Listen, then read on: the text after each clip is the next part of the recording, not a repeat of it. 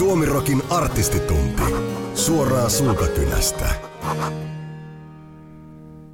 Suomirokin artistitunnin vieraana on tällä kertaa rokkari Olli Herman, joka parhaiten tunnetaan Reckless Love yhtyeen keulilta. Miehen CVC mahtuu muitakin kokoonpanoja, joihin tässä myös paneudutaan, mutta lähdetään liikkeelle siitä ajasta, kun Reckless Lovein alkutahteja lyötiin.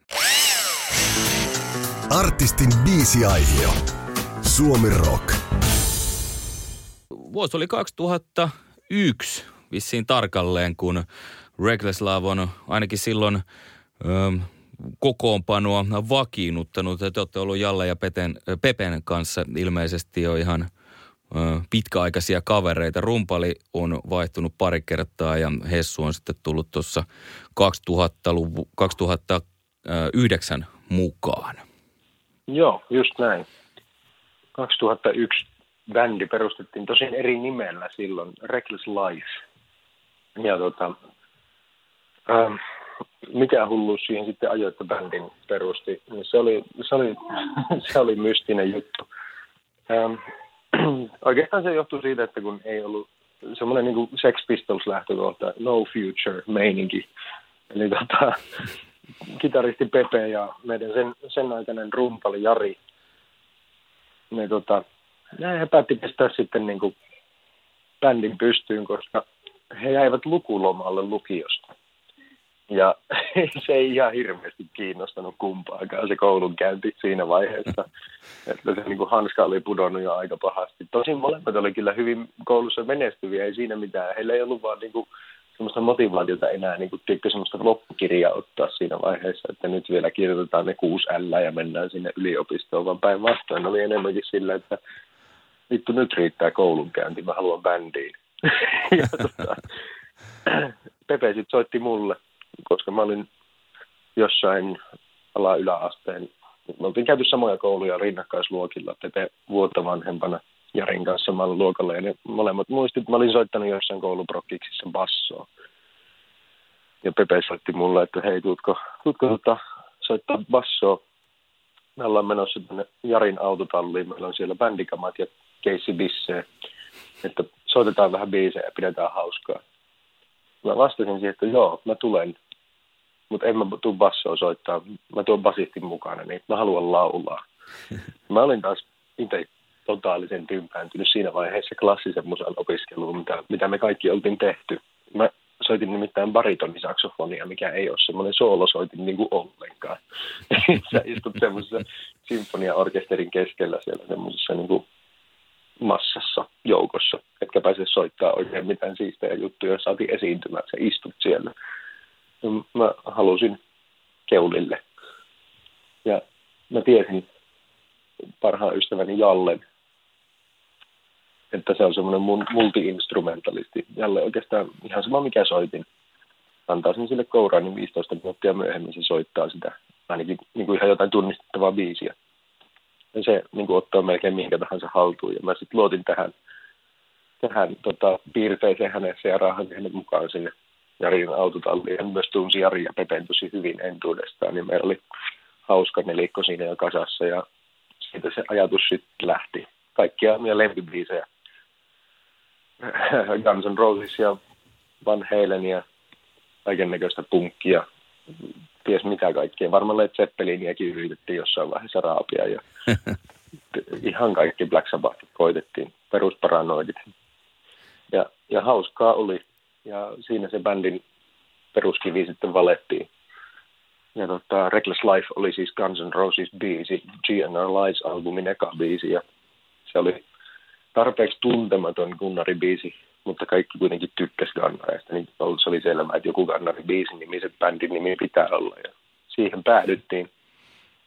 Kunnes sitten jossain vaiheessa myöhemmin, muutama vuosi myöhemmin, kun bändi oltiin eteenpäin vähän viety, että siihen pistetään että omiakin biisejä tehty, niin todettiin sitten, että no ei tämä enää kelpaa, tämä tämmöinen niin kuin Guns N' Roses vähän niin kuin coveribändimeininki, jos tuota, on biisin mm. bändin nimellä. Ja koska ei haluttu tietenkään downscalata, niin mikä on elämää suurempaa, se on rakkaus. Sitten päädyttiin vain niinkin yksinkertaisella typerällä pop, niin kuin mik, miksi nyt, dad, dad joke, ukkovitsi, iskävitsi, mein, niin kuin, päätelmällä siihen, että life vaihdetaan loveksi ja se jäi elämään, se jäi tuntumaan. Kaikki tykkäsi Reckless-sanasta kuitenkin, niin tota, se, se pysyi. Reckless-sanassa on muuten pakko ihan sivuhuomiona sanoa, että tämä on erittäin tärkeä bändin nimi asioissa. Pitää myös kiinnittää huomiota siihen, miltä se sana näyttää paperilla. Esimerkiksi Recklessissä on kaksi S siellä lopussa, niin saa tehtyä kissityyppiset Kyllä, salama, salama S. Se oli, ihan, se oli tosi tärkeä juttu. Kyllä. Siitä kumminkin, siitä äh, 2001 vuodesta tai 2000-luvun alusta, niin ennen kuin sitten eka levy tuli ulos, niin meni melkein kymmenen vuotta. Niin. LP-levystä kun puhutaan. Joo, kyllä. Ensimmäinen levy tuli 2010, eli yhdeksän vuotta myöhemmin. Ja mä oikeastaan käytän aina vertausena sitä, että kun Reckless Love oli ensimmäinen bändi, mitä oikeasti perustettiin. Ja monesti ne ensimmäiset bändit on niitä teini-ikäisenä perustettuja yhtiöitä, mistä sitten se yksi lupaava kitaristi tai rumpali tai joku soittaja, lauleja ehkä, sitten siirtyy heti puolentoista vuoden päästä johonkin toiseen bändiin ja sitten siitä taas seuraavaan bändiin ja johonkin bändiin myöhemmin ja sitten sit kymmenen vuoden päästä kuullaan, että ai, hemmetti, sehän on tuossa bändissä nyt, joka menestyy. niin tota, meistä ei ilmeisesti kukaan ollut erityisen lupaava, kun me niin kuin, lähdettiin pysymään kimpassa se kymmenen vuotta ja, ja tota, taistelemaan ja hakkaamaan päätä harmaaseen kiveen, mutta lopulta se kivi antoi periksi. Kymmenen vuotta siinä kesti. Miltä se tuntui, kun sitten Universalille menitte niin kuin pitkän ajan kavereiden niin kuin kellaribändistä lähteneen projektin kanssa niin isolle levyyhtiölle sopimusta kirjoittamaan? No olihan siinä semmoinen, se oikeastaan koko mu- musiikkaus lähti jo semmoisesta niin pikkupojan unelmasta. Että se oli ensimmäinen niitä raksiseinään asioita silleen, niin kuin, että me ollaan saavutettu oikeasti jotakin. Niin kyllä siinä, kyllä sitä sai sulatella pitkään ja itse asiassa niin kuin tästä puhuu, niin on jotenkin jotenkin niin kuin, vähän haavi auki, että miten helvetissä siinä niin kävi. Mutta, to, mutta tota, niin, niin, niin, siinä vaan kävi. Se oli, se oli kyllä tosi, tosi tota, semmoinen innostava, inspiroiva ja vähän semmoinen halolla päähän löyty olo, että mitä, mitä tässä tapahtuu. Mä muistan, että nykyään kun kukaan ei enää polta tupakkia, niin silloin melkein koko bändi poltti.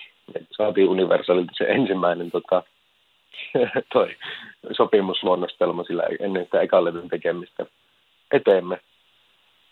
Ja sitten olevinaan luettiin kaikki se läpi ja tosi prosti. Sitten sit ilmoitettiin käymämme harkitsevamme kessulla ulkona. Käytiin tota, palaverihuoneessa, että mentiin sitten jonnekin parvekkeelle tai sisäpihalle jonnekin. Ei meistä kukaan edes tupakkia sytyttänyt, kun se oli kaikki semmoista tuulettamista siellä ulkona. Jee, nyt se tulee. se tulee kukaan on ollut varmaan edes lukenut sitä oikeasti sitä nimaskaa läpi. ja ei kun miehistä takaisin sisälle ja puumerkki alle. se ei ollut ehkä se paras, paras ratkaisu oikeasti. Se oli suoraan kuin jossain huonosta suomikomediasta se hetki, mutta tuota, se, niitä, niitä sopimuksia sitten nimittäin myöhemmin neuvoteltiin ihan uusiksi ja jouduttiin käymään sen kanssa vähän extra efforttia, mutta loppu hyvin, kaikki hyvin anyway, että tota, jos nyt ei taidot ja näkemys riitä sen sopimuksen hyväksi saamiseen siinä alkuvaiheessa, niin in, innokkuudella ja tuommoisella niin kuin tekemisen riemulla, sillä pääsee kans jo pitkälle. Ei se sopimus oikeasti kuitenkaan mikään orjadiili ole. Hyvä niin. Ähm, mutta kumminkin tuohonkin äh, ajanjaksoon niin va- mahtuu sellainenkin välihyppy länsinaapurin sun kohdalla. Eli Crash Diet yhtye etsi laulajaa 2000-luvun tai 2005 taisi kuolla heidän alkuperäinen laulaja vai 2006, niin sitten hyppäsit tuohon bändin kelkaa 2007. Miten tämä yhteistyö lähti käyntiin? Joo, itse asiassa voin korjata sun faktat kohdilleen. Eli tota, 2005-2006 vuoden taitteessa äh, edesmennyt Dave, Dave Lepard äh, löydettiin asun, asunnosta kuolleena ja tota, 2006 vuoden alussa he alkoi hakemaan, uutta, uutta laulajaa ja se hakuprosessi, tai no ei, se varmaan oli joskus loppukeväästä, kun he avasivat sen. Ja kaksi, se hakuprosessi kesti kuitenkin pitkälle syksyyn asti, koska he ei löytänyt sopivaa laulajaa. Ja tota, lopulta sitten kävi niin, että Regles oli, oltiin ehkä turhauduttu Reglesin kanssa jonkin verran, jonkin verran siihen, että mitään ei ollut vielä tapahtunut. Me oltiin varsinkin vuosi 2006 oltiin yritetty jo tosi, tosi, tota, tosi paljon ja rajusti ja tehty demoäänityksiä paljon ja lähetelty niitä levyyhtiöihin ja järketty paljon keikkoja. Ja oli vähän semmoinen takkityhjä olo, että nyt ei tämä nyt lähtenyt. Niin kuin monesti bändeissä tulee tuommoisia, varsinkin silloin kun ei mitään kouriin tuntuvaa, on vaan se semmoinen oma utopistinen unelma jostakin levytyssopimuksesta. Ja sitten siellä vaan painetaan sitä semmoista niin kuin loputonta, loputonta duunia vailla minkäännäköistä palkkaa ja niin kuin palkintoa. Soitat ihmisille, varsinkin silloin, jos soitat omia biisejä, mitä kukaan ei tunne, niin sitten ei niin kuin saa edes yleisö edessä semmoista reaktiota, että ah, tämä biisi. Mm. Muuta kuin niiltä semmoisilta tyypeiltä, jotka ehkä seuraa. Mutta tota, niin, niin. Joo, tosiaan. Semmoinen tilanne sitten 2006 vuoden syksyllä itsellä. Ja mä olin myös tympääntynyt opiskeluuni silloin. Mä opiskelin englannin kieltä Jyväskylän yliopistossa silloin jo. Sitten, siitä sitten yön pimeänä tunteina joskus 11 jälkeen mä muistan kasanneeni Reklasvallan kaiken materiaalin yhteen, mitä mulla oli yhteen sähköpostiin ja painoin send katsotaan mitä tapahtuu. Mä heräsin vähän vaille seitsemän puhelinsoittoon ja puhelimen toisessa päässä oli, tämä oli suoraan Spinal Tapista tai Rockstar-elokuvasta tämä herätys. Sieltä nimittäin soitti Universal Music Sweden. Anders Johansson niminen tota, head of ANR ja mä olin siinä ihan uuden pöppörässä, että mitä tämä tarkoittaa ja hänen vielä koitti tolkuttaa mulle siinä. Ja mä sitten jossain vaiheessa niin kuin ihan klassisesti laitoin luurin korvaan sille, koska en mä unen saanut mitään selvää, mitä hän haluaa. En, en mä niin kuin edes muistanut siinä unen sekaisessa tilassa, että, niin kuin, että niin kuin, tai en mä niin kuin uskonut, että se voisi niin kuin tuommoisella varoajalla millään tavalla niin kuin, olla mahdollista, että he siltä soittaisivat. Mä niin kuin ajattelin, että se on joku vitsi tai joku vika, niin kuin pilapuhelu tai väärä numero tai jotakin. Ja viisi minuuttia myöhemmin soittaa Cash Dietin rumpali Eric Young samaisesta puhelinnumerosta. He oli kaikki siis siellä toimistolla heti aamulla. He oli saanut illalla sen soitelleet keskenään kuunnelleet Pekkasin biisejä. Tehtiin päätöksen siinä, että jos tuo kaveri oikeasti haluaa, niin se on bändissä. Ja ne soitti aamulla kirjaimellisesti sanoakseen, että hei kaveri, Ilas Haitarista tänne Ruotsiin, että tehdään levy. Nopeaa toimintaa. Se oli tosi nopeaa toimintaa. Tietysti mun vastaus oli se, että hei, mä oon persaaltinen opiskelija, ei mulla ole rahaa tulla. Tulkaa te tänne. Ja niinhän siinä vaan sitten kävi, että Universal Music Sweden lennätti Andersin ja koko muun bändin sitten Helsinkiin ja Helsingissä tavattiin. Mä tulin Jyväskylästä junalla Helsinkiin ja Jyväskyläläinen Hotel Anna nimen tapaamispisteenä. Mä lauloin ekalta levyltä muun muassa It's a Miracle ja Riotin Everyone.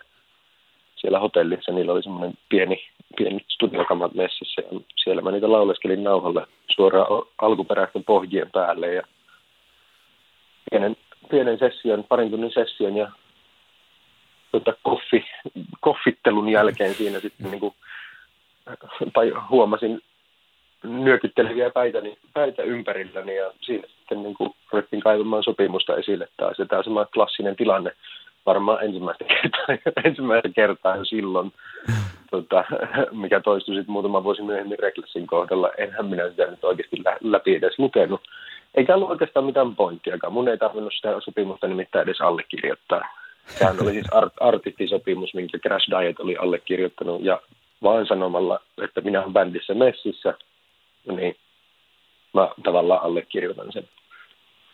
Ja eipä siinä, siitä sitten lähdettiin juhlistamaan sitä Hotel Annasta silloiseen, ähm, mä en muista, olikohan se millä kadulla Kalliossa, me kuitenkin Hesarin, Hesarin tuota, poikkeavilla kaduilla, siellä oli semmoinen Helsingin Kämäsin baari, niin kuin maineella oleva taukobaari. Eli todellisen sleaze rock meininkiin ja juhlistettiin siellä sitten uuden laulajan saapumista bändiin. Ja pari viikkoa siitä mä olin reppuselässä Peter London basistin ovella Tukholmassa miettimässä, että mitä hän tästä tulee. no levy, levy siitä tuli jo puolitoista vuotta myöhemmin sitten. 2007 tuli The Unattractive Revolution. Sä osallistuit myös biisien tekoon tuolle levylle. Joo, kyllä mä tota, sanottajan roolissa siihen pääsin osallistumaan. Toki tietysti mulla oli silloin kovat ambitiot jo tehdä niin kuin biisejä ja olla mukana siinä enemmänkin. Ja tietysti mä en silloin nuorena innokkaana jampana tajunnut sitä ihan täysin, että mikä, mikä oli se, niin kuin se, se sisäsyntyinen voima siinä ryhmässä. Enkä mä oikeastaan tajunnut tutkiakaan sitä sen enempää ja yrittää edes mukautua siihen. Mulla oli selkeä visio, joka näytti paperilla erittäin samanlaiselta kuin niillä. Ja se oli semmoista 80-luvun tukkahevi inspiroitunutta musaa. Mm. Ja tota, mä sovin paperilla bändiin tosi hyvin ja, ja kaikki oikeastaan toimikin tosi hyvin. Henkilökemiatkin toimi tosi hyvin, koska me tultiin toimeen. On mukavia tyyppejä kaikki. Mutta se oli tosi turhauttavaa sitten, koska he tietysti halusivat vaalia sitä omaa, omaa tota, edesmenneen laulajan muistoa ja omaa perinnettä tehdä niitä biisejä, joka saa alkunsa aina kaikesta tosi synkästä ja ehkä jopa pienesti semmoisesta aggressiivisesta niin kuin lähestymistavasta, mm. joka ei taas mulle sitten henkilökohtaisesti toimi ollenkaan. Niin kuin myöhemmin varmaan sitten tuli huomattua reklessimateriaalia kuunnellessa, mutta tota, mm. niin, niin, se, se ei oikein, niin kuin, mä en siihen, siitä saanut niin kiinni. Oot positiivisemmin sitä... ajatteleva ihminen. No sanotaan, joo, lievästi, lievästi ilmastuna näin, että se niin kuin, sanotaan näin, että niin kuin, se oli tosi, tosi tota, ristiriitaista aikaa siinä mielessä ja tosi turhauttavaakin. Kyllä mä pääsin ottaa osaa jonkin verran, mutta se ei myöskään niin kuin, sit missään vaiheessa tuntunut ihan omimmalta jutulta se, se, tota, se tota, biisin kirjoitusprosessi ja siihen osallistuminen niiden kanssa, koska se, se, oli, se oli semmoista, että useimmiten mun ideat oikeastaan sitten jäi niin kuin, sieltä pois. Eikä siinä mitään. Kyllä mä sen, sen ymmärsin jo silloin, että pitää vain yrittää. Ei se, niin kuin kaikki ideat ei tietenkään ole kultaa, koska suurimman, suurimman, suurimmat, tai suurin osa biisi-ideoistahan on ihan täyttä puppua aina. Ja vaan ne harvat on ne, mistä pystyy hiomaan timantin. Että kyllä mä sen loputtoman yrittämisen jo silloin tajusin, mutta jotenkin se tuntui vaan, että se ei tule oikeasta paikasta. Mä, mä en pysty niin kuin, löytämään sitä itsestäni, sitä timanttia oikein mitenkään. Ja sitten jos jotakin kelpasi sinne, niin se oli mun mielestä, itteni mielestä semmoinen, että mä olin vähän niin kuin kapinallisesti läpällä heittänyt, että no ehkäpä tämmöinen. se niin kuin, sitten kun ne innostui siitä, niin mä olin vaan sillä, että ei, ei, ei näin. eli, se, eli... Se, se, se kemia ei sitten niin saanut tulta alleen tarpeeksi, ei niin kumminkaan päin. Et ne, he, he myös huomasi ja aisti minusta sen turhaumuksen. Ja niin tota, siinä sitten tosiaan puolitoista vuotta sen taistelun päätteeksi, niin se, se tuli tiensä päähän. Se, Eli siitä oli, oli sitten helppo, helppo palata, tai nyt palata, eihän Rekislav missään vaiheessa siinä hajonnut, vaan, mm. vaan sä vaan lähdit, lähdit kokeilemaan muita hommia. Eli oli kiva sitten alkaa tekemään juuri tuota ensimmäistä levyä sitten tuttujen jätkien kanssa. Joo, niin siinä, no itse asiassa pakko vielä siitä, ennen kuin mä menin edes Crash Dietiin, niin siinä välissä, ennen kuin mä tulin Helsinkiin tapaamaan heitä, niin mä, mä kyllä soitin Pepelle. Eli mun, me ollaan niin kuin Pepen kanssa sellaiset saman kolikon kääntöpuolet. Mm. Ja tota, mä soitin kyllä Pepelle luomiskumppanille niin, että onko sille ok.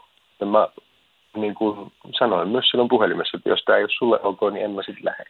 Mm. Et, niin kuin mä tarvitsin, tarvitsin Pepen siunauksen siihen, että mä pää, niin kuin menen tekemään, pääsen tai menen sinne tekemään sitä ruotsi-juttua. Ja Pepe sanoi, että totta helvetissä se menet. Joo. Koska me molemmat silloin tiedostettiin myös se tarina siitä, siitä bänd, ensimmäisestä bändistä, josta se joku sitten joskus menee jonnekin ja josta joskus ehkä kuullaan. Mm. Me mietittiin siinä vaiheessa, että ehkä on tämmöinen. Mutta me molemmat samaan aikaan myös haluttiin jatkaa Reklessin tekemistä ja se tosiaan Pepe ja Jalle ja bändi, bändi siis odotti minua silloin, kun mä Ruotsista paluu muuttajana maitojunalla kiippailin takaisin himaan, niin tuota, täällä se bändi odotti edelleen.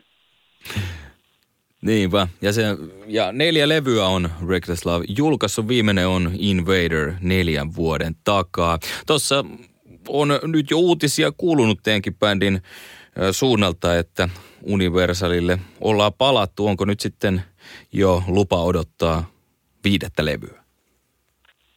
No ei lähdetä ihan vielä sinne asti lupailemaan, mutta luvataan nyt uutta musiikkia, että eihän turhaan kuitenkaan ole mitään diiliä meidän kanssa tehnyt. Mutta tota, nykymusabisnes on aika erinäköinen kuin mitä se oli vielä kymmenen vuotta sitten, kun levyjä julkaistiin lähestulkoon presettinä. Mm. Eli tota, lähdetään rakentamaan pala palalta. Voisin, voimme kyllä sen verran sanoa, että meillä on ollut tässä nyt taas erittäin hyvin aikaa miettiä ja tehdä tätä juttua. Eli varmaan niin, siis enemmän aikaa kuin milloinkaan aikaisemmin ekan levyn tekemisen jälkeen. Ekan levyä kuitenkin meillä oli aikaa melkein se kymmenen vuotta läjäillä siinä. Ja nyt Invaderin jälkeen, niin kuin sanoin, niin no melkein neljä vuotta sitä on aikaa ollut tehdä. Tosin siinä pari vuotta kyllä rundattiin välissä ja sitten vähän sitä hengähdystaukoakin tarvittiin, että paljon muutakin on tehty. Mutta kyllä meillä on vähintään yksi, ellei, ellei useampikin erittäin megalomaanisia visioita kokonaisille albumille. Mutta tota, kaikki kuitenkin edelleen Recklessin kohdalla perustuu siihen, että biisien pitää olla hyviä. Ja siitä lähdetään, että jos ei hyviä biisejä saada syntymään albumillista, niin sitten me ei kyllä edes halutakaan julkaista albumia itse. Eli se, niin kuin, me halutaan tehdä, ylittää omaa rimaa tavallaan ensin. Ei haluta tehdä silleen semmoista levyä, mistä, mitä vähän pitkin hampain pitää päästää käsistään, niin sitten myöhemmin katsoa, että ei vittu toista niin jättää julkaisematta, että onpa kauheata. Mutta kyllä, se tietysti on se, totta kai sehän se on se, niin kuin se tavoite. Kyllähän me edelleenkin halutaan viides albumi tehdä. Joka ikinen bändi se haluaa sitä, mutta lähdetään biisi kerrallaan etenemään. Mainitsitkin tuossa jo aikaisemmin juhlarundista. Milloin tällainen on sitten tarkoitus laittaa liikkeelle? Tarkoitushan oli laittaa se liikkeelle tänä keväänä ja me päästiinkin lähtölaukausi tekemään Australiasta – me ajateltiin lähteä ihan niinkin vaatimattomasti, että kun ikinä aikaisemmin ei olla käyty Australiassa, niin nyt kymmenen vuotta ensimmäisen levyn julkaisun jälkeen meillä on joka ikinen vuosi pyydetty sinne, niin nyt me lähdetään sinne. Ja sinne me mentiin. Ajateltiin, että siitä on erittäin luonnollista jatkaa Japaniin, tehdä Japanin keikat ja sen verran vielä jätettiin piippuun, että julkistetaan tuo loppu-Eurooppa sitten myöhemmin. no se jäi julkistamatta sitten näiden koronauutisten takia. Eli koko homma on nyt siirretty, mutta ajankohtaa mä en vielä pysty sanomaan tai en saa sanoa, milloin se on. Mutta tästä tullaan kyllä uutisoimaan myöhemmin, mihinkä meidän 10-vuotisjuhlakundi ajankohdallisesti siirtyy. Ja periaatteessa ensi vuosi voisi olla teille jopa tämmöinen niin 20-vuotisjuhlinta, jos bändi on 2001 lähtenyt. No kyllä, just näin. Sinä, sinä sen sanoit. Hyvä, kun sanoit. tuota, saako käyttää? Ole hyvä. Joo, mutta tota, kyllä tosiaan, kyllä tarkoitus edelleen niin rundi on toteuttaa. Tosin nyt sitä ei saada enää kymmenenvuotisjuhla hetkenä toteutettua, mutta kyllä me edelleen halutaan fanien kanssa juhlistaa tätä asiaa ihan kunnon rundilla – ja soittaa ne ensimmäisen levyn biisit ja lähteä niin kuin vielä sillä samalla tukkahevi-meiningillä, mitä silloin tehtiin ja ottaa ne kaikki vanhat, vanhat rekvisiitot messiin ja niin kuin muistella, verestään muistoja, mutta tietysti myös, niin kuin nyt tuo sopimus antaa olettaa, niin freshata sitä tietenkin taas uusilla jutuilla. Kyllä, Australiasta siis tuota lähditte aloittelemaan, eli se kertoo myös siitä, että faneja Reckless Lavilla on ympäri maailmaa. Minkälaista se on kiertää tätä palloa ja sitten tavata näitä ulkomaisia faneja?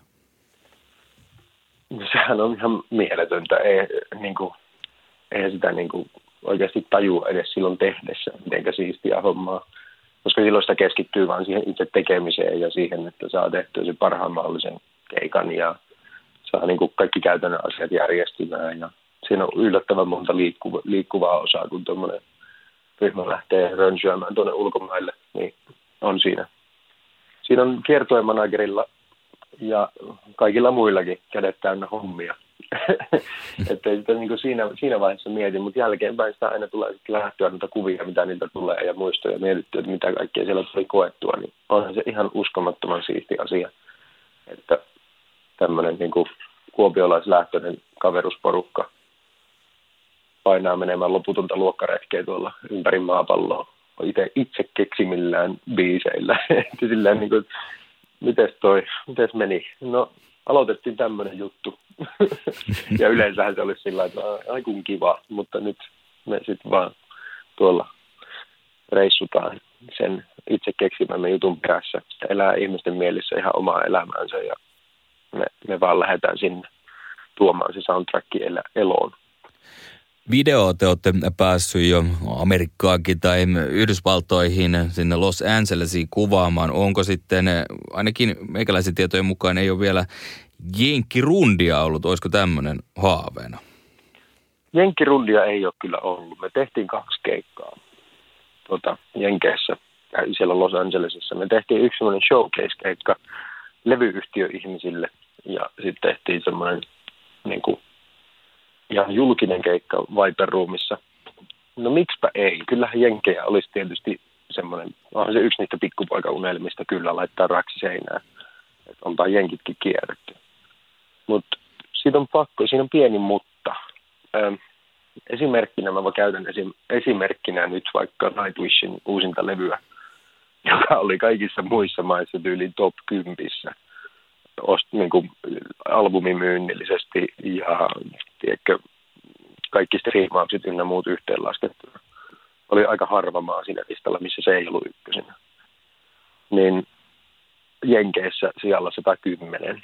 Eli siis tuota, mm. rock'n'rolli tällä hetkellä Jenkeissä on kyllä aika sen niin kuin, semmoista niin kuin underground-meininkiä. Eli sinne jos lähtee sitä peltoa kyntämään, niin se kyllä vaatii panostusta, satsausta ja uskomattomat määrät. Eli siinä vaiheessa, kun, haluan sanoa vielä kun Reckless sinne lähtee, niin kyllä me halutaan, niin kun, että se meidän taloudellinen tilanne sinne mennessä on sellainen, että me ei jouduta sitä ihan korvia myöten kuseen, jos se, jos se homma kusee. että tota, niin, niin. Se on, realiteetit on ruvettu ottamaan huomioon jo tässä vaiheessa, kun tosiaan jokaiselle meistä sitä perhettä on siunaantunut muodossa jos toisessa ja, ja on vähän enemmän hävittävää kuin silloin teini-ikäisenä, kun lähdettiin reppuselässä kiertelemään. Varmasti. Sitä odotellessa. Myös kuulut sellaiseen yhtyeeseen kuin Local Band, jossa on tietenkin 69 Eyesin, Jussi 69, Aleksi Laiho, Siidon Budumista tai Budum After Midnightista nykyään ja basso tehtäviä tällä hetkellä hoitelee Lost Societyn Samuel Ban. Miten tällainen ryhmä sai alkunsa? Oh, no niin kuin, niin kuin kaikki hyvät ideat aina lähtee, niin varmaan tämäkin läpäistä. Se on alun perin lähtenyt. Tämä oli tota, käsittääkseni, mä en ollut paikalla idean syntyhetkellä. Tämä on nimittäin nimenomaan just siellä Los Angelesissa saatu idea. Jussi 69 ja Aleksi Laihon päässä aamuyön pimeinä hämärinä tunteina tullut idea. Ja tota, Jussi saisi kertoa tästä erittäin paljon seikkaperäisemmin, mutta mitä mä oon ymmärtänyt, niin silloin he molemmat on tota, huomanneet erittäinkin pitkän illan päätöksessä, että molemmat tykkää aivan samoista musavaikutteista. Molemmat on niin kuin, erittäin samat niin kuin, mieltymykset, lempibiisit, kaikki. Ja he päätti silloin, että joskus vielä perustetaan bändi, mikä soittaa just sitä meidän lempimusaa. Ja kesti vissiin aika monta vuotta ennen kuin 2014, kohan se oli. Nyt alkaa itselläkin muisti hämärtyä omista ajatuksista, mutta ensimmäistä keikkaa kun suunniteltiin, niin se oli viikon varoitusaika, kun bändi kasattiin. Ei treenejä, yksi soundchecki ja sen jälkeen loppuun myyty tavasti. Jussi soitti, Jussi soitti mulle nimittäin viikko ennen joulua. Miten olisi tämmöinen projekti? Ja mä olin silloin just Recklessin kanssa rundannut ihan mielettömästi. Ja varmaan tein niin televisioproduktiokin Suomessa siihen päälle. Ja mä olin aika stressaantunut itse. niin tota, se kuulosti ihan täydelliseltä. Mä ilmoitin välittömästi samassa puhelussa niin kuin about kaksi sydämenlyöntiä myöhemmin, että todellakin on messissä. Ja siitä, siitä ajatus sitten lähti ja läjääntyi. Ja eipä sitä oikeastaan, niin kuin, oli samanlainen syntytarina kuin mitä tavallaan Reckless Loven kanssa. Eli hyvä ystävä soittaa, että tuutko tekemään tämmöisen jutun. Sisältö on se, että saatetaan 80-luvun tukkaheviö ja, ja tota, Guns N' Roses ja muuta, ja mä oon heti messissä. Totta kai mä oon. Eli juuri niin kuin sanoitkin, niin kovereita superkokoopanolla, jos tällaista termiä voi käyttää. Siinä on vähän niin kuin neljä kukkoa bändissä. Minkälaista Joo. se on, on sitten tota, tämä yhteiselokuun jonkun verran, olette kiertänytkin esimerkiksi Japanissakin käynyt.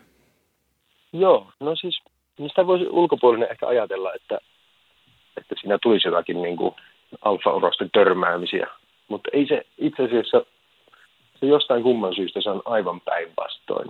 Mä en tiedä, mikä se on se tekijä. Ehkä se, että meillä ei ole silleen henkilökohtaista panosta tuossa, tai niin kuin semmoista sydänverellä kirjoitettua omaa musaa, että joku, joku pitäisi omista, omista visioistaan ihan niin kuin viimeisen asti kiinni, vaan se on enemmänkin ehkä semmoinen niin kuin hyvässä hengessä kaikkien itse niin kuin arvostamaa musaa ja semmoista niin kuin tavallaan juhlistava juttu. Et se, se on kaikille semmoinen, niin kuin, en, en halua käyttää sanaa terapiaa, koska sitä se ei ole. Se on enemmänkin semmoinen niin hemmetin hauska ilta ulkona sillä oman, oman päiväduunin lisäksi. Ihan niin kuin se meidän päiväduuni ei muutenkin olisi jo niin kuin ilta ulkona. Mutta tota, mut, mut siinä on tietysti ihan just semmoinen karvan verran eri sävy kuin mitä tuommoisessa niin jokaisen omassa, oman bändin tekemisessä. Ja se on jollain tavalla niin kuin paineita purkavaa toimintaa tosi paljon. Niin siinä ei tule minkäännäköisiä niin kuin kahnauksia. Se on päinvastoin se on tosi semmoinen veljellinen yhteisö. Ja se hyvä fiilis ja hyvä, hyvä tuuli heijastuu aina sinne lavalle myös. Siellä on ihan superrentoa, hauskaa. Ja se niin kuin, siitä ei niin kuin kukaan jaksa ottaa mitään semmoisia paineita tai hampaiden kiristelyä, vaan päinvastoin se on, niin kuin, se on ollut pelkkää, pelkkää sitä niin kuin osastoa, että pääsee, pääsee vähän niin kuin ottaa rennosti. Vaikka tekeekin just sitä asiaa, mitä, mitä työkseenkin tekee. Se on tosi jännä selittää, mutta ehkä Joo. tähän on just se, miten mä voisin käyttää vertauksena. Joku, joku mies, joka on hitsari ammatiltaan, niin se pääsee varmaan hitsaamaan töissä tylsää satametristä seinää jotain laivaa rakentaessa, mutta kun se pääsee sitten hitsaamaan himbeessä jotakin omaa projektia, jotain moottoripyörää tai jotain vastaavaa, niin se varmaan maistuu ihan pikkasen eriltä kuin se päiväduuni. No aivan varmasti. Eli ähm, local band ei ole sulle terapia, mutta entäs sitten soolo-ura? Onko siinä ollut tällaista niin kuin, äh, terapeuttista tai jotenkin tällaista tasapainotusta sitten niin kuin ha, tai ootko hakenut se, sellaista tältä soolo-uralta vai onko se ihan vain kokeilun halua? 2017han sun soolo-ura lähti käyntiin ja silloin kielenä oli suomi. Se oli, se oli sekä että. Kyllä siinä oli paljon terape- terapeuttisia elementtejä. Silloin elämäntilanne, kun se alkoi se soolo-ura, niin silloin mä olisin, tai kaipasin ihan mielettömästi sitä, että mä saan kaikki ne, se, sen hetken elämänmuutos tosiaan Mä oon katsonut tuolta Yle Areenasta itse asiassa semmoista sarjaa nyt kuin pientä laittoa tässä isolationissa, kun, er, niin kuin eristyksissä eletään. Niin tota, siinä kertoo tarina semmoista miestä, joka menettää tavallaan kerralla kaiken, ura, parisuhde ja niin kuin terveys. No terveys mulla ei mennyt, mutta niin kuin aika iso osa siinä niin kuin elämältä tavallaan meni, elämästä meni ihan uusiin puihin. Ja se synnyttää ajatuksia ihan mielettömästi. Ja sitten mulle luonnollinen tapa aina on ollut purkaa niitä musan kautta. Ja niin kuin Reckless Love musaa tehdessä aina tietysti. Ja just oltiin silloin päätetty, että nyt jäädään tauolle. Mä kaipasin ihan niin kuin epätoivoisesti sitä, että mun pitää päästä purkaan niitä ajatuksia musan kautta. Ja siinä se sitten kirkastui se ajatus siitä, että no, kai se on nyt tehtävä sitten sooloura.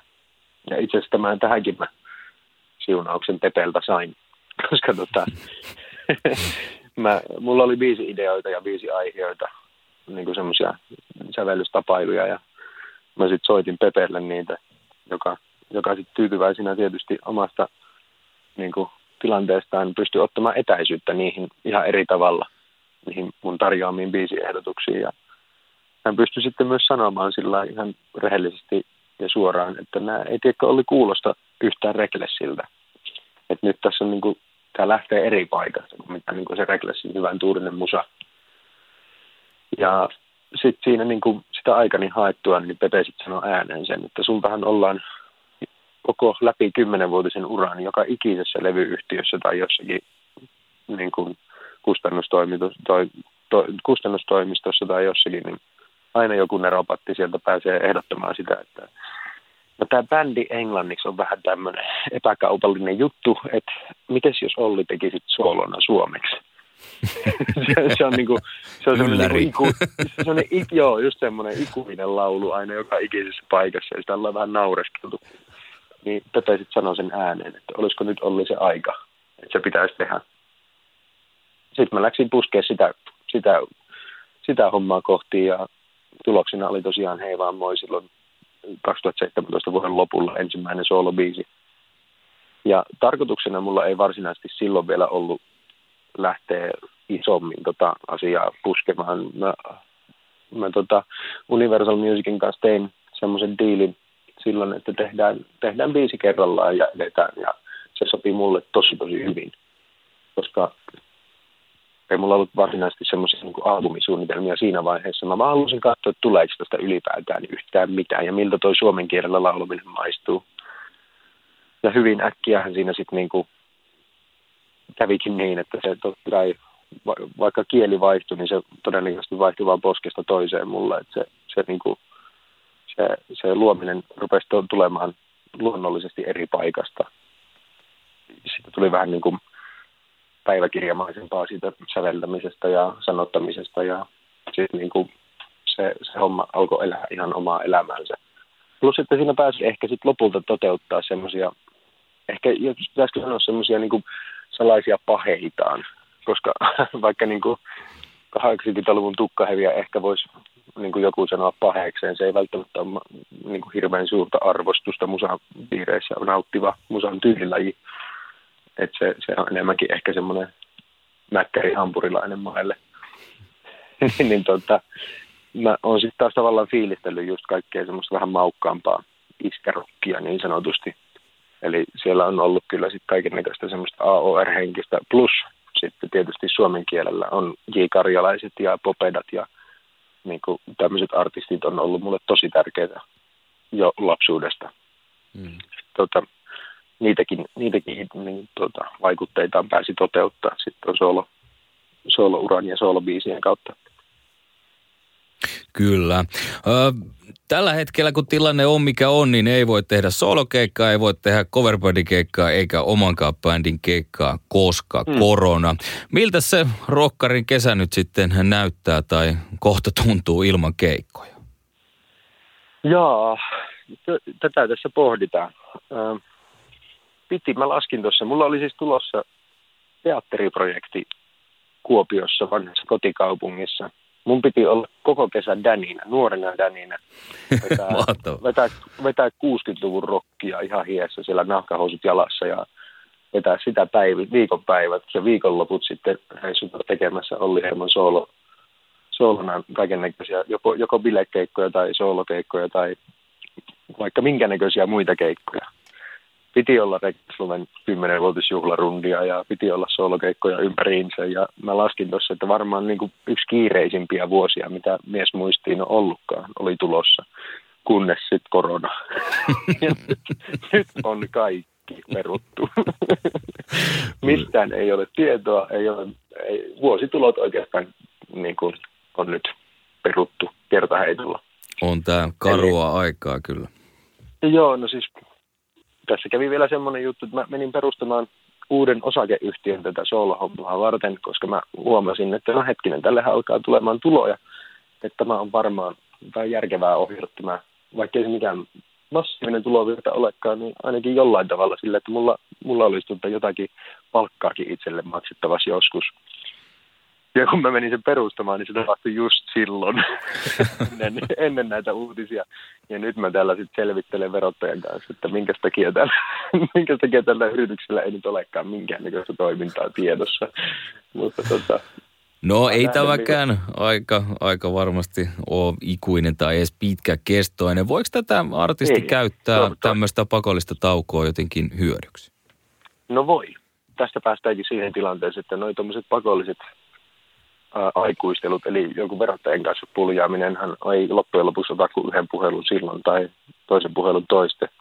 Mutta se, mikä tässä on käynnissä koko ajan, on tietenkin luominen. Eli kyllä tässä niin kuin pääsee biisejä kirjoittamaan aikamoisella rauhoittamisella. Eli yleensä jos joutuu järjestämään kalenterista aikaa, milloin pääsee niiden omien ajatusten kanssa pallottelemaan ja niin kuin tekemään enemmänkin semmoista tutkivaa luovaa työtä, niin nyt sitä ei tarvitse järjestää sitä aikaa. Nyt sitä on kalenteri ihan niin kuin pullollaan.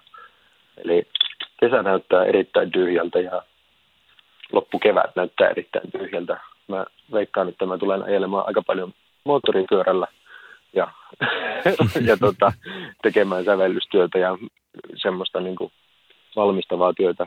Varmasti mo, niin kuin molempia projekteja tai molempia uria ajatellen, sekä Reklaslovea että Sooloa ajatellen.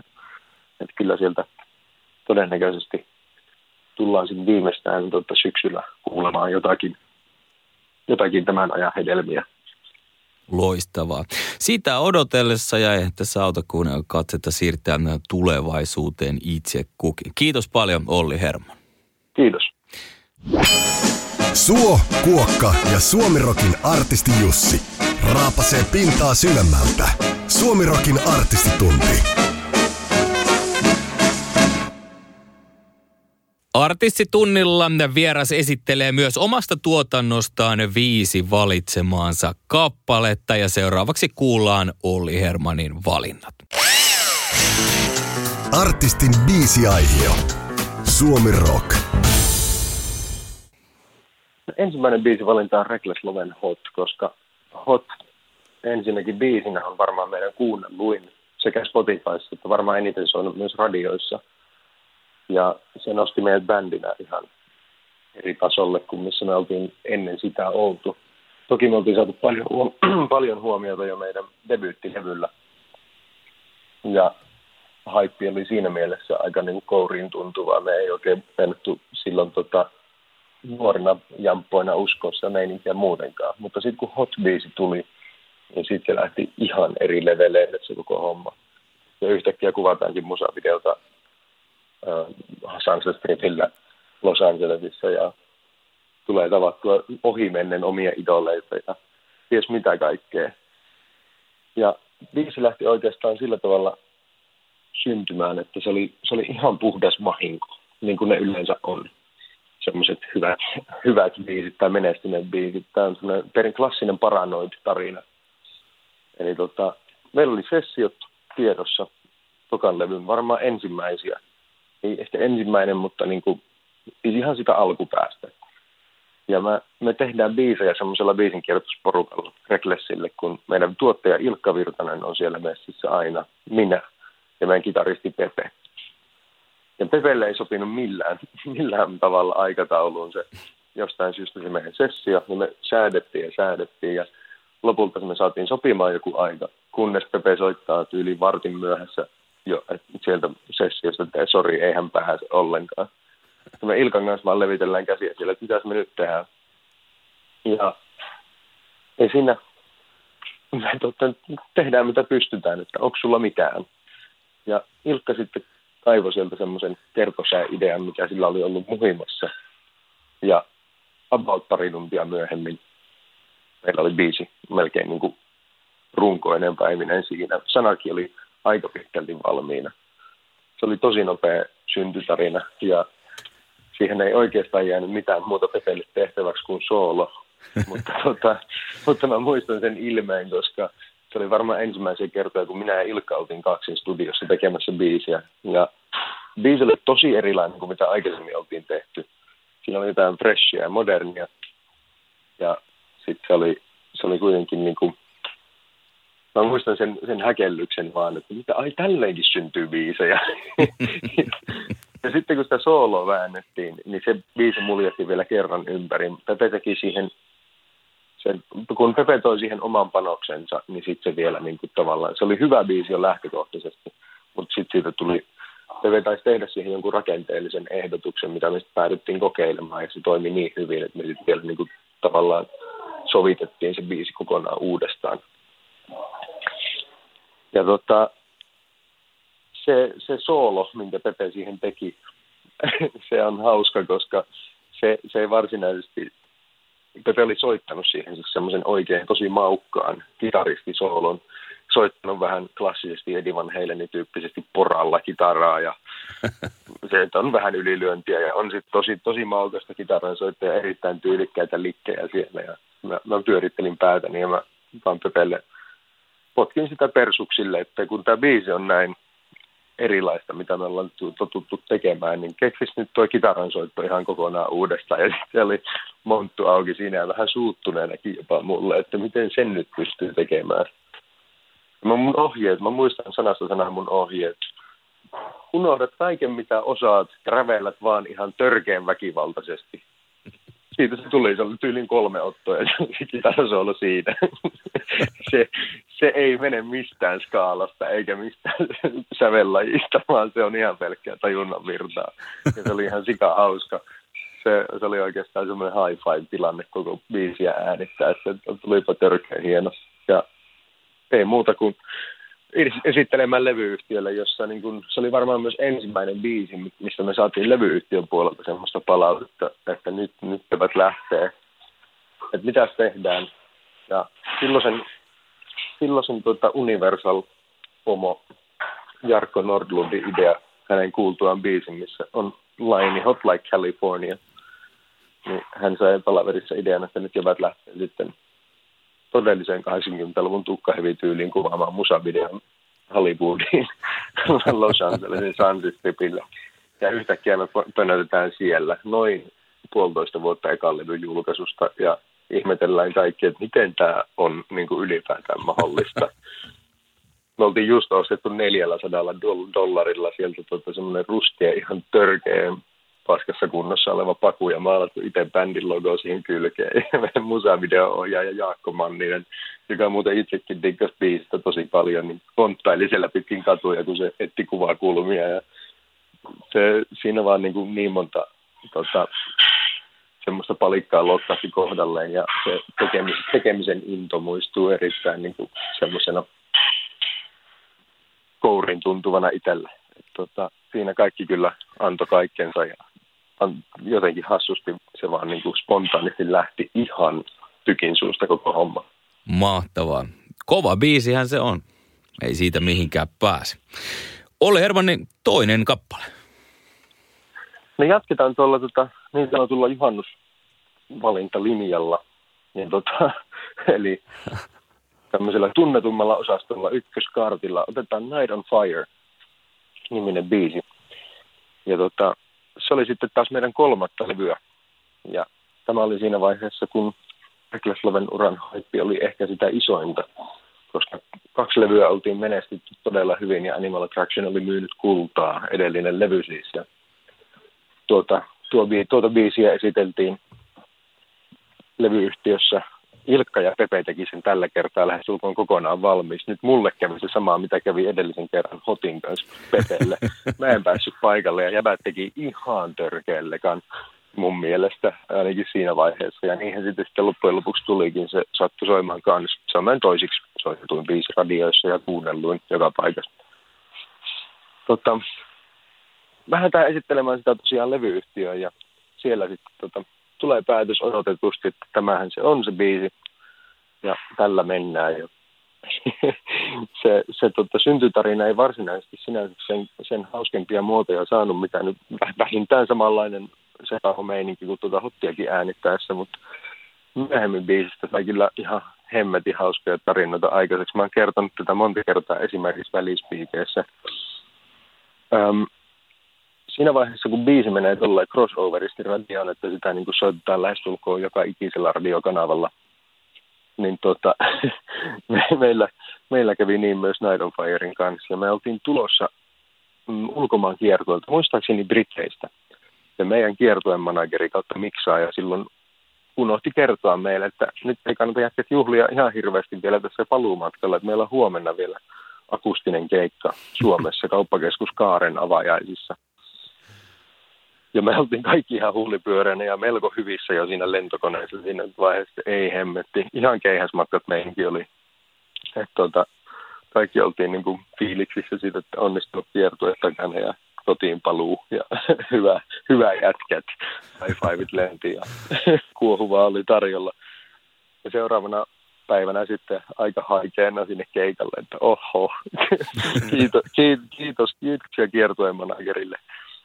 Ja tota, eihän siinä sitten muu auttanut, kun heti paikalle päästyä meille ilmoitettiin, että aikataulu on hieman myöhässä, noin pari tuntia. Että tota, me halutaan tarjota teille lounas tässä vaiheessa, että saako olla juotavaa? no ei me siinä paljon sitä keritty kyllä juomaan, mutta se ja edellisen illan höyryt sai aikaan sen, että sen lounaan kanssa nautitut pari-kolme tuoppia nousi, nousi joka ukolla hyvin hattuun. Ja kellään muulla se ei, se ei varsinaisesti soittoon vaikuttanut ainakaan siinä vaiheessa, eikä se lauluunkaan vaikuta, koska laulu tulee eri ai- paikasta aivoja kuin esimerkiksi puhe. Mutta sekin varmaan radio sai puheammattilaisena. En sano, että se radiossa ikinä olisi ollut minkään vaikutuksen alaisena, mutta puheen ammattilaisena on varmaan pannut merkille, että puheeseen se vaikuttaa tosi helposti, kun Kyllä. on vähänkään napannut. Ja, ja tota, mä tiesin jo siinä vaiheessa, että oh no, kyllä mä keikasta suoriudun aivan täysin. Mutta välispiikit on aika jännittäviä, että tarvitaan muuten oikeasti keskittyä. ja, ja koko keikan mä tsemppasin. Kaikki meni ihan täydellisesti, kunnes viimeisenä biisinä on Night on Fire. Eli siis sen hetken radiobiisi. Ja se on sallittu keikka, siellä on isät ja äidit lapsineen koko lapsiperheet katsomassa ja mä pidän viimeisen välispiikin ja mietin, että nyt tämä vielä tsemppaa, oli tsemppaa. Ja mä sanon välispiikin seuraavaksi sytytetään iltaliekkeihin. Sytytetään oli mulle semmoinen sana, että ei vitsi siitä kun mä selviän. Ja mä selvisin. Se meni ihan täydellisesti. Tuuletin jo päässäni. Sytytetään iltaliekkeihin – arvostisesti. ja, mä näin, ja mä näin lavalta, kun siellä meni tyyli käsipäähän yleisössä monella. ja itsellä meni, ja mä kuulin, kun jätkät hekottaa taustalla, että no niin, mokas. Se oli viimeinen sana viimeisessä spiikissä, kun mä olisin sen saanut, niin se olisi mennyt täydestä kuin väärä raha. Mahtava. Eli Night on Fire kakkosena, entäs sitten oli Hermannin kolmas valinta? Kolmannella valinnalla mennään sitten tuonne meidän viimeisimpään levyyn Invader-albumille. Ja tämä on nyt vähän semmoinen deep cutti. Ja tota, tätä ei koskaan edes harkittu singleksi.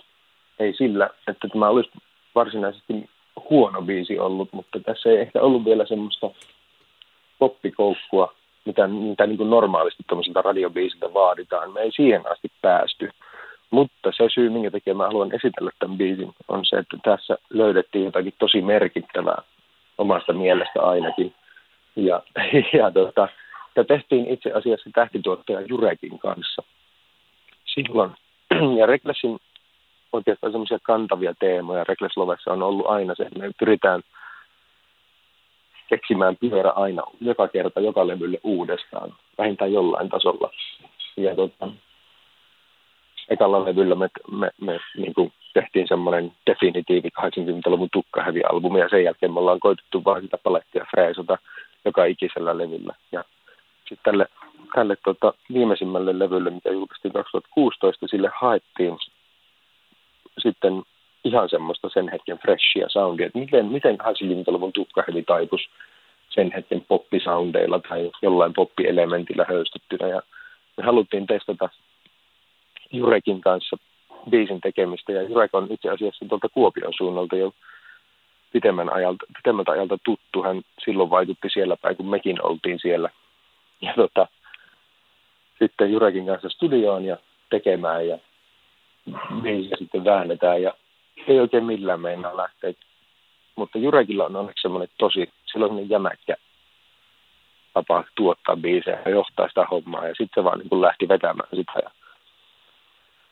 Pepen pienestä kitaralikistä, mikä oli taas kerran semmoinen ihan throwaway. Ei todellakaan ollut semmoinen fiilis, että no hei, tästä lähti syntymään jotain, mutta Jurek nappasi siitä kiinni ja lähti vetämään perässään kelkkaa nimeltä Reckless Love. Ja siitä lähdettiin keksimään pyörää uudestaan. Ja toi biisi on semmoinen, siitä tuli semmoinen niin freesi sekoitus. Siinä on mä siellä ehkä, se, ehkä niin kuin silloin pikkasen jopa vähän räppityyliinkin vedän ensimmäistä säkeistöä. Tosin hyvin, hyvin pienen pätkän, mutta anyway, siellä on pieni pätkä räpä, räpäytystä. Siellä on kaikki elementit, mutta se kuulostaa todella, todella freesiltä. Ja siinä, siinä saatiin aikaiseksi semmoinen soppa, mikä olisi ollut tosi, tosi mielenkiintoinen polku tutkiskella vielä vähän enemmänkin saa nähdä ehkä jopa tulevaisuudessa sinne eksytäänkin vähän haastelemaan, että löytyisikö sieltä vielä parempia biisejä. Mutta tämä, tämä tapahtui häkellyttävän myöhään meidän Invader-albumin tuotantoprosessissa, että meillä ei ollut aikaa. Ja se jää vähän harmittamaan, mutta tässä biisistä ollaan monta kertaa tosi paljon palautetta, että miksi tehnyt enemmän tähän tyyppistä matskua sille albumille ja me ollaan mietitty sitä, että miksi ei. mutta, hmm. mutta ainakin yksi on todisteena siitä. Ja en mä tiedä sitten, ehkä tämä ei biisinä ole vielä niin hyvä, mutta tässä nyt kaivataan sitä joka ikisestä kuulijasta semmoista musanörttiä, mikä, mikä, mitä, tota, mitä vaaditaan, että artistiksi tulee. Pitää löytää huonoistakin biiseistä jotakin siistiä ja uppoutua niihin ja fiilistellä niitä asioita. Tämä on Pretty Boy Swagger. Hyvä, eli siinä Pretty Boys Swagger sitten viimeisimmältä albumilta. Entä sitten Olli Herman neljäs valinta? neljännellä valinnalla ihan Reklasloven kymmenenvuotisen juhla, juhlavuoden kunniaksi heitän tota debyyttialbumilta, ensimmäiseltä albumilta Räkin tiskiin. Ja tota, mä kerron tarinan Beautiful Bomb-nimisestä biisistä, joka on varmaan tuon, no ei se ehkä debyyttialbumi, siellä on tosi, tosi paljon, siellä oli monta sinkkua. Beautiful Bomb, Back to Paradise, One More Time. Ne oli tosi kuunneltuja biisejä silloin. Mutta Beautiful Bombista mulla on hauska tarina sen tekovaiheessa. Nimittäin me tehtiin ensimmäistä levyä sillä tavalla, että me ruvettiin katsoa paljonkin meidän idoleita siinä levyä kasatessa, että minkälainen biisi meiltä puuttuu, minkälaisen biisin mä haluaisin vielä tehdä tälle levylle.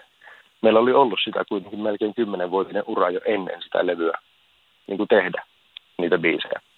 Ja niitä sitten levyä kasvatessa pudoteltiin ns. huonompia pois ja tehtiin uusia parempia tilalle. Ja tämä oli yksi niistä biiseistä, mikä meillä oli koko levyn tekoprosessin ajan sillä tiskillä, että no me haluttaisiin tehdä tämän tyyppinen biisi. Mä en muista enää mikä, olisikohan ollut Missing Crazy Nights ja sitten joku Meets, joku toinen biisi. Mutta Crazy Nights ainakin oli siinä tota, sille refenä ja se oli tiskillä koko että miten me tehdään tämmöinen biisi. Ja meillä taisi olla kertosäkki jo silleen niin kuin valmiina hahmoteltuna, mutta se ei vaan missään vaiheessa niin kuin hahmottunut se biisi oikein ja ei loksahtanut. Ja me yritettiin, tämä on niin päinvastainen tarina siitä paranoid kautta hot-tyyppisestä yhtäkkisestä biisin kirjoittamisesta. Nimittäin tämä kesti koko sen tekoprosessin ajan noin vuoden. Ja sitten kun levy ollaan tyylin painoon viemässä, niin sitten sillä sitten au, aukeaa sillä hei, nyt tämä lähti, nyt tämä aukesi. sitten me vielä äänitetään se. Ja biisin tekemisessä kesti tosiaan yli vuosi. Niin yksinkertainen biisi kuin se onkin, niin en, älä kysy miksi siinä kesti niin kauan. En tajua ehkä yksinkertaisia jäbiäkin. Tai sitten liian monimutkaisia jäbiä siihen biisiin. Mutta tota, siitä tuli ihan mielettömän hyvä ja lopulta se oli meidän läpimurto Britteihin, Brittein markkinoille. Meille tota, tolkutettiin ennen ensimmäistä levyä, että Saksa on varmaan ihan easy, että Saksassa lähtee nämä suomalaiset bändit ja Kim oli siinä vaiheessa tosi kova nimi Saksassa ja oikeastaan Rasmuskin oli siellä erittäin hyvää jälkeä tehnyt ja ties mitkä muut bändit. Ja me odotettiin sitä, että Saksaan lähdetään. Sitten meille sanottiin, että britti on tosi vaikea. Sinne ei varmaan niin kuin, ole mitään asiaa. Mä muistan vielä, että vähän disauttivatkin sitä, että kun tätä teidän en, enkun kieltäkään ei ole oikein niin kuin, kukaan englannin äidinkielinen puhuja prepannut tätä teidän biisi, biisilyriikkaa ja ei, ei tätä ole niin kuin silleen katsottu läpi. Ja kuinka se ollakaan sitten Beautiful Bomb-sinkku, kun tuli sieltä, niin ennen levyn julkaisua Suomessa brittilevyyhtiö Spine Farm UK ilmoittaa, että me halutaan julkaista tämä levy nyt. Ja siinä tuli sitten kiire sekä Suomessa että muualla maailmassa julkaista sitä albumia, koska britit oli niin hanakkaita saamaan sen pihalle. Ja ensimmäinen kerta kaksi kuukautta myöhemmin tuosta levyjulkaisusta, kun käydään Briteissä. Ja se oli myös mun ensimmäinen kerta Lontoossa, on se kun mä astun lentokentältä tulleesta, tulleesta tilataksista pihalle Camdenissä, niin ensimmäiset vastaan tulijat on sillä, että guys from Reckless Love, right? ja mä olin sillä, että mitä täällä tapahtuu, kunnes menen ensimmäiseen pubin. Ja siihen aikaan oli äh, Box 7, Kerrang TV, MTV. Kaikki tuommoiset musavideokanavat oli tosi isoja juttuja. Ja meidän Beautiful Bombin musavideo soi siellä niin kuin semmoisessa voimasoitossa joka ikisellä kanavalla – ja, ja tota, se oli ihan mieletön, mieletön tota, sukseen siellä, mistä kukaan ei Suomessa tiennyt, ei edes me itse, kunnes paikan päälle vaivauduttiin. Ja tota, ensimmäinen Lontoon keikka oli sold out Lontoossa tota, Camdenissa ja siitä pari viikkoa myöhemmin soitettiinkin Download-festivaaleilla, eli entisillä Monsters of Rock-festivaaleilla yli kymmenelle tuhannelle ihmiselle tässä levyn biisejä ja siinä vaiheessa taas mietittiin, että mitä nyt todella tapahtuu. Mahtavaa. Sitten Olli Herman viimeinen viides valinta. No kun kerran edellinen oli tuolta kymmenen vuoden takaa, niin otetaan sitten tästä kymmenen vuotta myöhemmin. Nyt ei puhutakaan Reckless Lovesta, vaan puhutaan soolotuotannosta ja asiat on edennyt siihen pisteeseen, että vaikka mä joskus haastatteluissa onkin sanonut, että teinkö, kun multa on kysytty, että teinkö koskaan soolomateriaalia, ja olen siihen vastannut, että kyllä mä saan ilmasta itteeni Reckless ihan täysin. Että ei, tota, ei mulla ole varsinaisesti tarvetta. Niin kyllä se tarve sieltä sitten tulikin monellakin tapaa. Elämät menee varsinkin siinä vaiheessa, kun on kymmenen vuotta bändipäivältä jo niin kuin ammatikseen takana ja sitä ennen yli kymmenen vuotta semmoista ystävyyttä ja ihmissuhteita siitä bändin, bändin ihmisten kesken. Ja elämät menee eri tahtia, niin tuota, Recklessin tarinassa kävi sitten semmoinen kohta, kun ollaan tehty yhdeksän vuotta melkein non-stoppina. Koko ajan kierrettiin, koko ajan nähty uutta levyä. Niin me vaan päätettiin Jabien kanssa sitten viimeisimmän Invader-albumin jälkeen. Sitä kierrettiin melkein kaksi vuotta, promottiin sitä levyä että olisiko nyt aika pitää pieni tauko. Ja sitten vaan katsottiin toisiamme ja todettiin, että jos kerran kaikilla on semmoinen fiilis, että totta hemmetissä. Itselläkin oli vielä siinä vaiheessa fiilis, kun päätös tehtiin, mutta sitten tapahtui suuri elämänmuutos itsellä ja elämä johti ympäri monella tapaa. Mulla vaihtui paikkakunta, asuinpaikkakunta, parisuudestatus. Musta tuli naimisissa olevasta miehestä tulikin yhtäkkiä sinkkuja ei ollut bändiäkään, niin olikin tarve tehdä musaa ja purkaa niitä tuntojaan sitten. Ja se alkoi, ei ole nyt se ensimmäinen soulusinkku, mitä mä tässä tarjoan, mutta sitä kautta tämä tie alkoi ja sitä kautta sooloura sai alkunsa. Ja se on nyt kestänyt tämmöistä verkkoista tahtia parisen vuotta, mun sooloura, kunnes se sitten on päätynyt mun viimeisimpään, viimeisimpään soolosinkkuun, joka nyt julkaistiin itse asiassa tänä keväänä ja biisin nimi on Yksi tapa rakastaa. Ja se kertoo ihan päinvastaisesta tilanteesta, kuin mistä solo sai alkunsa. Eli nyt mulla on taas parisuudesta on, on taas muuttunut. Mulla on ihana perhe-elämä, hemmetin hyvät fiilikset siitä, että niin kun, mulla on kaksi eri bändiä. Reckless Love on tekemässä kymmenenvuotis juhlarundia. Me, me tota, nyt koronatilanteesta niin kuin huolimatta ollaan ollaan kuitenkin valmistelemassa sit ensi vuodelle kaikkia niitä keikkoja, mitä tälle, tälle tota, vuodelle piti olla. Ja ehkä, ehkä sieltä saatetaan kuulla uutta musiikkiakin, koska me just julkistettiin Universal Musicin kanssa uusi diili Recklessille, sama levyyhtiö, mikä, mikä kautta mä näitä soolobiisejä on julkaissut. Ja mä näen tässä tämmöistä oman idolini Pate Mustajärven tyyppistä tilannetta, kun sillä on kopero ja on soololevyt. niin tota, tämä tilanne on oikein hekumallinen. Eli kaksi eri bändiä, on soolobändi, on Recklessi.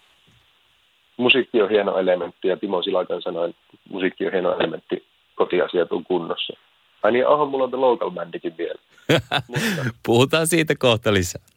joo, mutta tota, niin niin, tämmöinen meininki. Yksi tapa rakastaa, joo ei, onhan niitä monia oikeasti. Tai niin, sen osoittamisia on monia, mutta kun te kuulette biisin, että te tajuutte, mistä mä puhun. Se on täysi. Suomirokin artistitunti. Se on tässä.